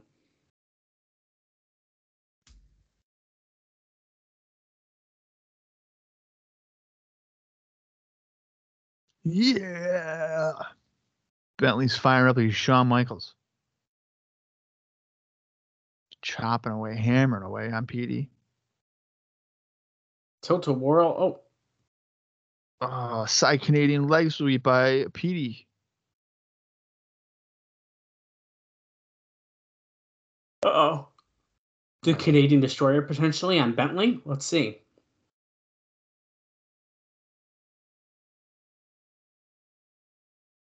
Nope. Irish whip. Oh, Bentley chest first into the turnbuckle.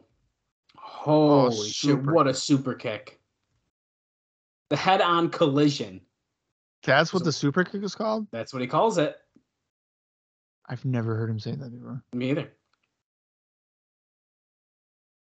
Cradle shock. Right, normally he gets the pin out of that, and now he's got to go climb the cables. That's not a scaffold. It's a piece. Is that one considered a scaffold? Oh, yeah, I think his arm is considered a piece of one. Oh, his arm's hurt. Yeah, well, he's doing a good job selling it because remember his arm was dropped down over the ropes like 2 or 3 times. Oh, it's dropped into an atomic drop by Petey. Uh-oh. Canadian Destroyer. Oh, that should save him. Might be out of the match now. Okay, Bentley's climbing the top rope, I saw.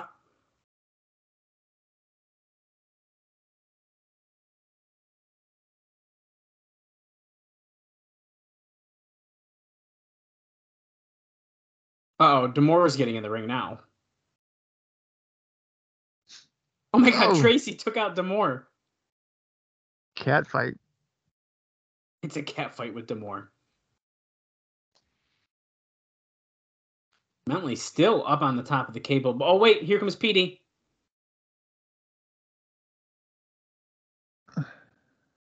They're trading kicks. We're both getting closer to the X, too. Oh, low blow at the top. Petey with a low blow.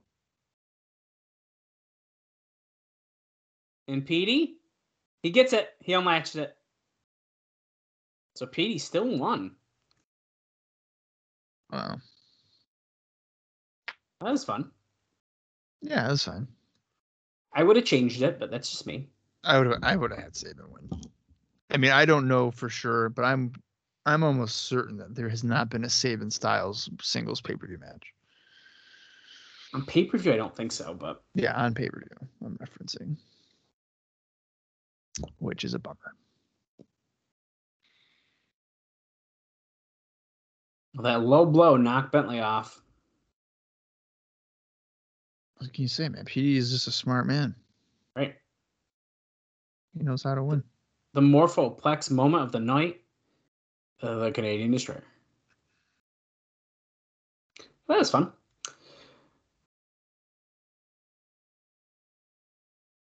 So it's official. AJ Styles, Petey Williams, Genesis.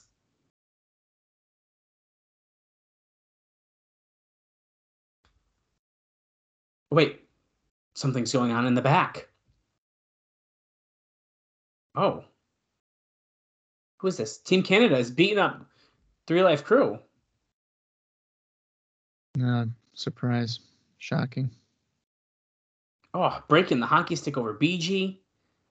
Okay. Oh, next is the heavyweight title match. Wow.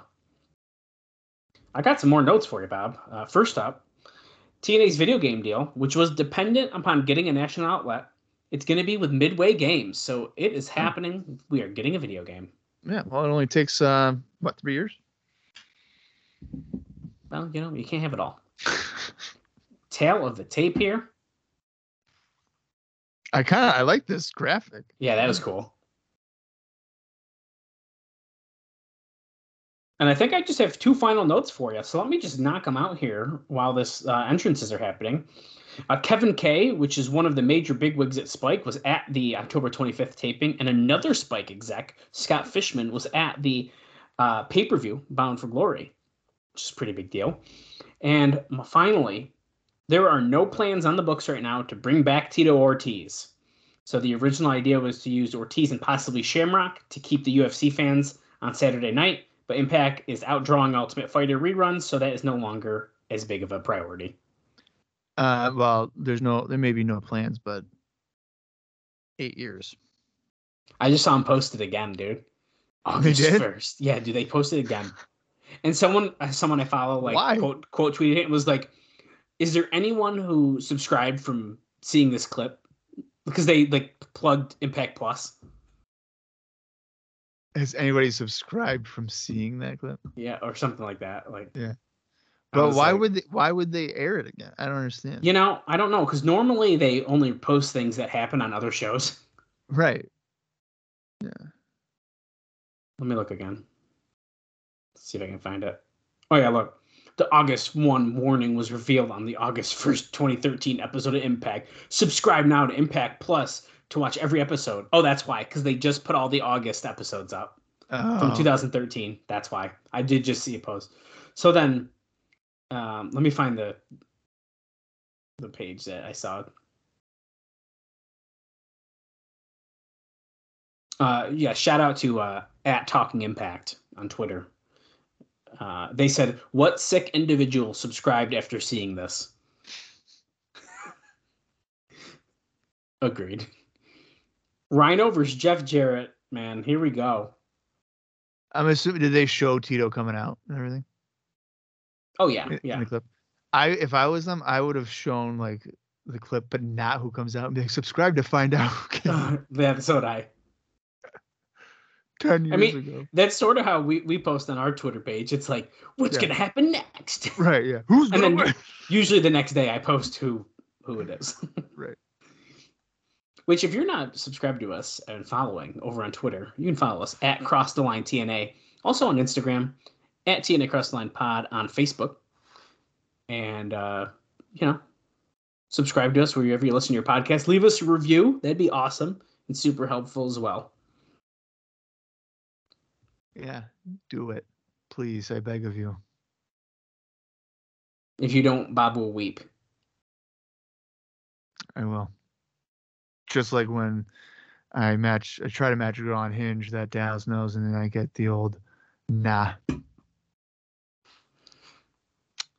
Look at the crowd going nuts for Rhinos.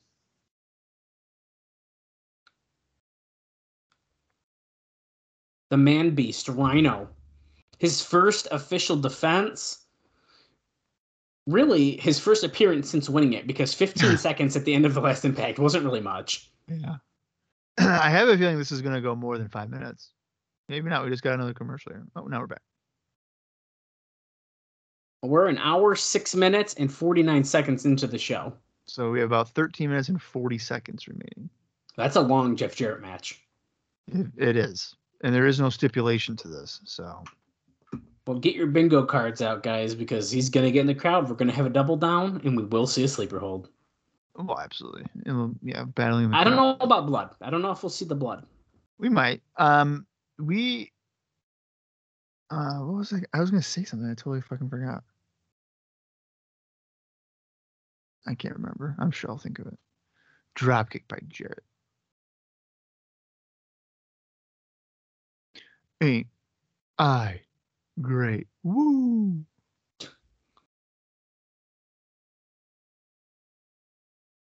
Choke on that. Slap nuts. Slappy. Slappy, slappy.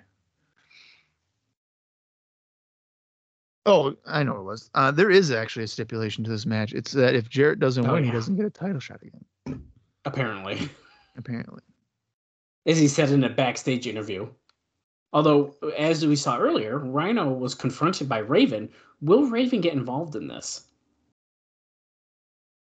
Well, he got escorted out by security, but that could be just a way to make us forget that. Oh, yeah. Yeah. Raven ain't coming out. I ain't forgetting about that. Rhino hammering away on Jarrett. Tucks a clothesline. Press slam. And he drops down. Goes Jarrett.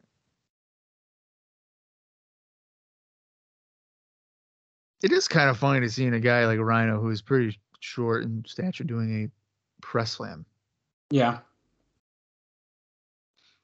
Jarrett avoiding the gore by simply just going to the floor, and that means we could potentially get some brawling in the crowd, folks. That's right. You knew it was coming. Boom! Here we go. Jarrett tossed into the crowd. Unbelievable. It's amazing, man. Almost every time.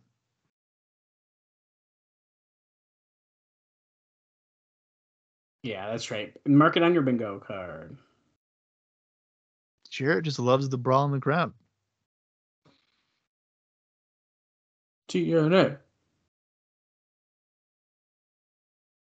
Oh my God, a fan is holding a steel chair, and he put Jarrett's head into it, and he tried again, and Rhino pushed it away. So yeah, I don't know if Rhino was meaning to do the chair, though. I don't think that was the intent. Oops.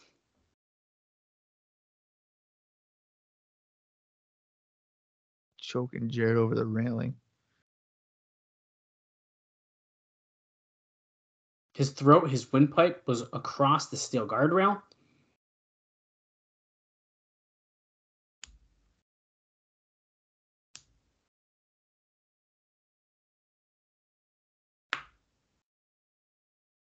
Oh my God, right on the table.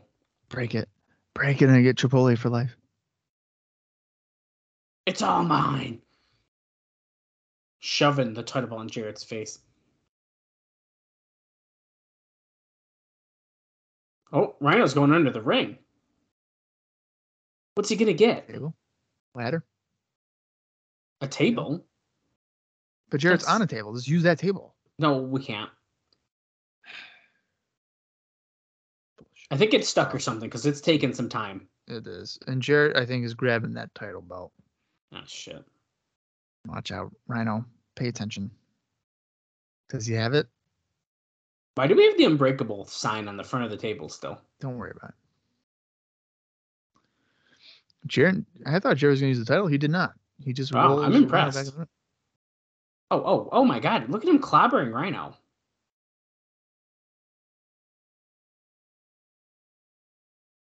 Oh, elbow to the face. He's not going to do a middle rope pile driver on Jarrett. The Rhino driver to Jarrett off the middle rope? Ain't doing it. No fucking way. No. I don't know, dude. No. Wait, Gail Kim? Oh, there she is. Be it hot as usual. Oh, Rhino got pushed off the top.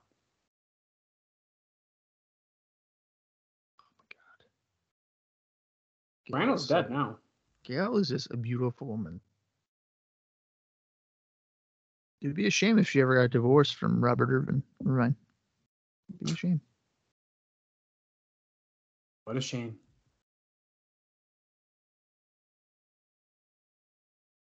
Drops Rhino on the guardrail.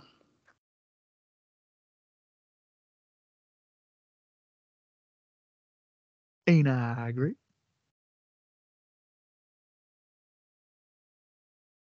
How could you miss it?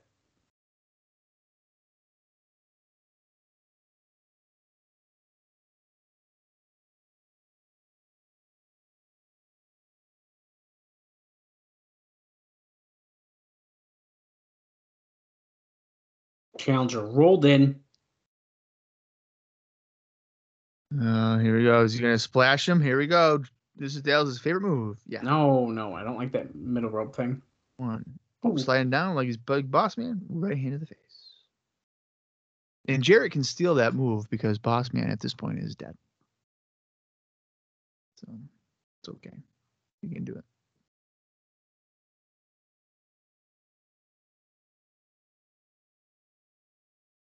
Irish whip into the corner.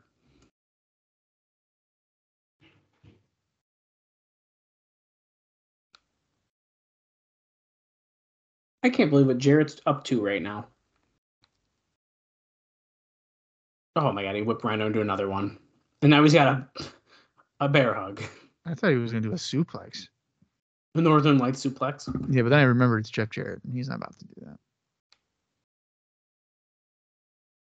Why does it look like such an awkward bear hug? Because it looks like Rhino has more of a leverage on him than... He does. I don't understand. That was weird. Oh, my God. Jesus. 1, 2. No.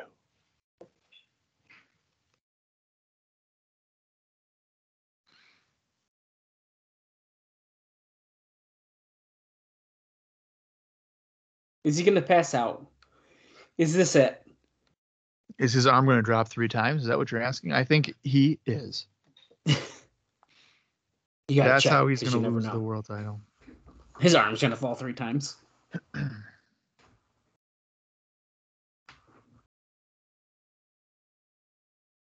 Oh, was that kind of a TKO? It might have been.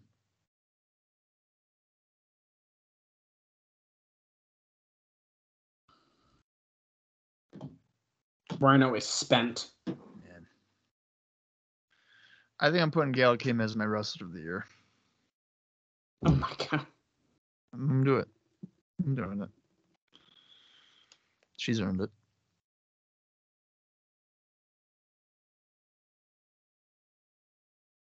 November 12th, the next Saturday, is the next Impact. The day before a Genesis. Insane.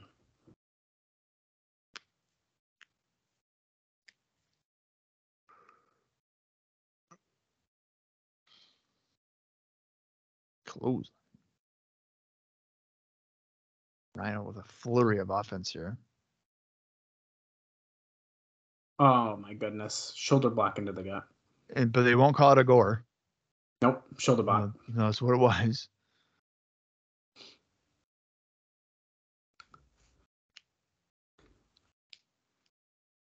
Oh. He's working. Oh. The figure 4, he exposed the knee, so the knee pad isn't bracing it anymore.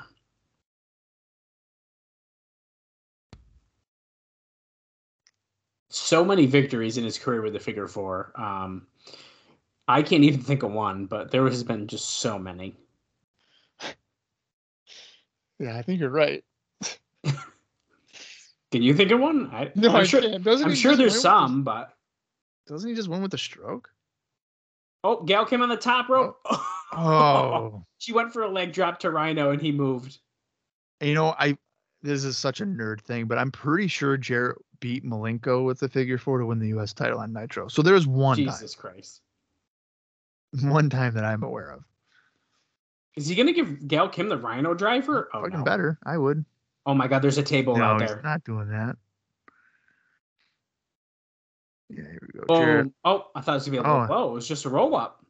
Nope. I almost cheated. Almost got the cheap win there.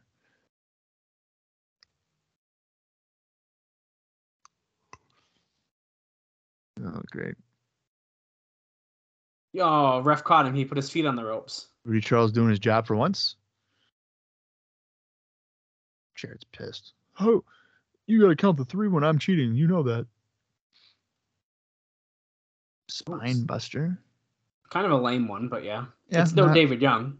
Not his best. I hate that kick out.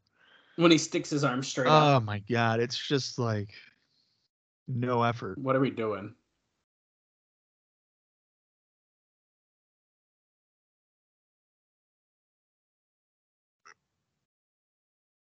Oh. Belly to belly suplex.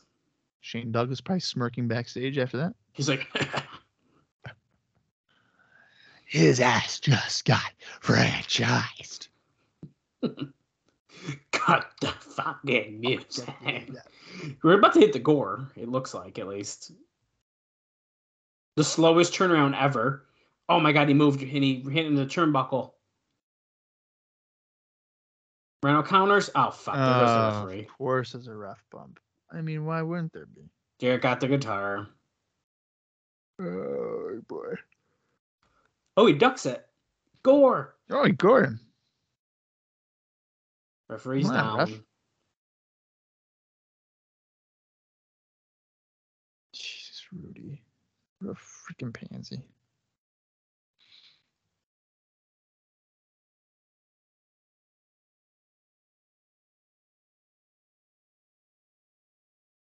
Rhino's got the guitar.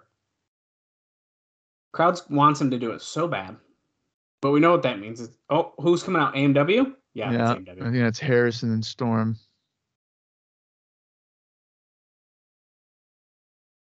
Oh, my God, a low blow. Fucking nut shot. No way. They're about to do the death sentence through the table on the outside. Holy shit. God. That was awesome. Wow. That was so cool. Wow. That's a big bomb. Yeah, it is. That was nuts. And Rhino is out of it. Stroke. And of course, Richard. Right in the middle of the ring. One. Well.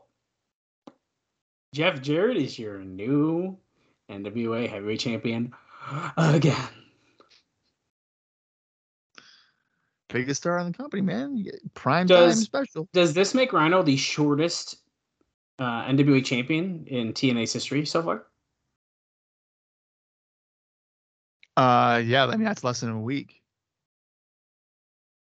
Right? Well, it's just over, technically. Oh, just over a week. I mean... TV. In terms of air but in terms of like real time. Oh, no way! Fucking murdered again. And they're handcuffed, so you know who did it. AMW. Yep. The broken glass. There's the beer bottle glass. Oh, okay. Okay. That's not a bad touch. So in terms of air date, no. But in terms of like real time, yeah, because it's like 2 days. Well, yeah, but that's not how they count it. So who is shorter though? Well, didn't Ron Killings have it for a week in the weekly era? I'm about to look it up. We need to know. It went off the air. So as I'm looking this up, Bob, what did you think about that primetime special show? I enjoyed that. That was a quick. I felt like that did not drag. Yeah, I mean, if that's like a peek into our future, it's looking good. Yeah, that was not bad. And I really liked that AMW took out Team 3D. They sure they've had the one TV match already, but and then at Genesis now it's a 6-man tag, so we're still not getting a tag title match with Team 3D in AMW. So they're really milking this in terms of an actual like, title blow off. Right. So I'm enjoying the build between AMW and Team 3D. Okay, so I am double checking here. I have to scroll up because I don't know what these columns are, so I'm just going to confirm. It does look like Rhino's is shortest. But the problem is that they're also counting. They're counting it as literally 2 days. Okay, so Rain is that column. And this, I'm talking strictly our TNA time, just so everyone is aware. Right. Hold on, I gotta go back. Nope, it's not. Well, the first champion was Shamrock, and he had it for like 8 weeks. And then it was Ron, who had it till November. He had it forever. Yeah, and then okay, so Ron Killings at one point had it for 14 days. So I think that might be the one you're thinking of. That's the one. That's gotta be the one I'm thinking of. There is technically, I mean, we don't count this because we didn't see it. But technically, Ray Gonzalez pinned Jarrett. No, we're not counting that. In Puerto Rico, and he had it for less than a day. Yeah, because Jarrett won it back. But according to this, I mean, even if you don't count it as 2 days, because I don't, I think that we have to count this as like the week and a couple days because that's what it aired as. Rhino is so far the shortest champion because he won it on the 23rd. Correct. So 10. So the 30th would be a week, and then yeah, so he'd be the shortest by just a few days, really. Yeah, yeah. So he is. And this also, just for fun, Mark Jarrett's fifth reign is the NWA champion. Technically, yeah. If you don't count the Rain Gonzalez thing, I think it's technically the fourth or the fourth, but. Yeah, well, I mean, they're... Oh, no, that one doesn't... They're not counting that one, so this is the fifth reign. Okay, so fifth reign. Okay. That's crazy that we have gone through five Jeff Jarrett title reigns. That's amazing. Oh, man. That's insane. Yeah. But needless to say, I agree 197 episodes, and we've gone through five title reigns. Of just Jeff Jarrett. Right. Yeah. We'll get like a couple of months where it's like, oh, hey, AJ's champion or whatever, but it's been predominantly Jeff Jarrett. Yes, correct. Well, I do agree with Bob. I thought it was a good episode once again, which was fantastic. So I'm feeling good. We got one more episode, guys, before Genesis. And we don't know anything that's going to happen. However, Genesis is shaping up to be pretty interesting, especially with this new title win. Yeah. Even though there's not a title match, so it's not like it really affects much. But it's getting spicy. Yeah. No, it's... I feel like with there only being literally 3 weeks between pay-per-views, they're not doing a bad job of promoting matches. So yeah, I agree with that. I think we're on a pretty solid road to Genesis right now. Yeah, and then who knows about with Christian? I know what he could be up to. It's so mysterious. Yeah, that should be pretty interesting to see if he does in fact sign. When will we know? There is only one way to find out, and that is to continue following us along. So as Dallas has mentioned, we have one more episode of Impact. And then it's time for Genesis. So hopefully you guys will continue to follow along with us because, boy, we are here for the long haul. So until next week, for Dallas Gridley, I'm Bob Colling Jr., and this has been the TNA Cross the Line podcast.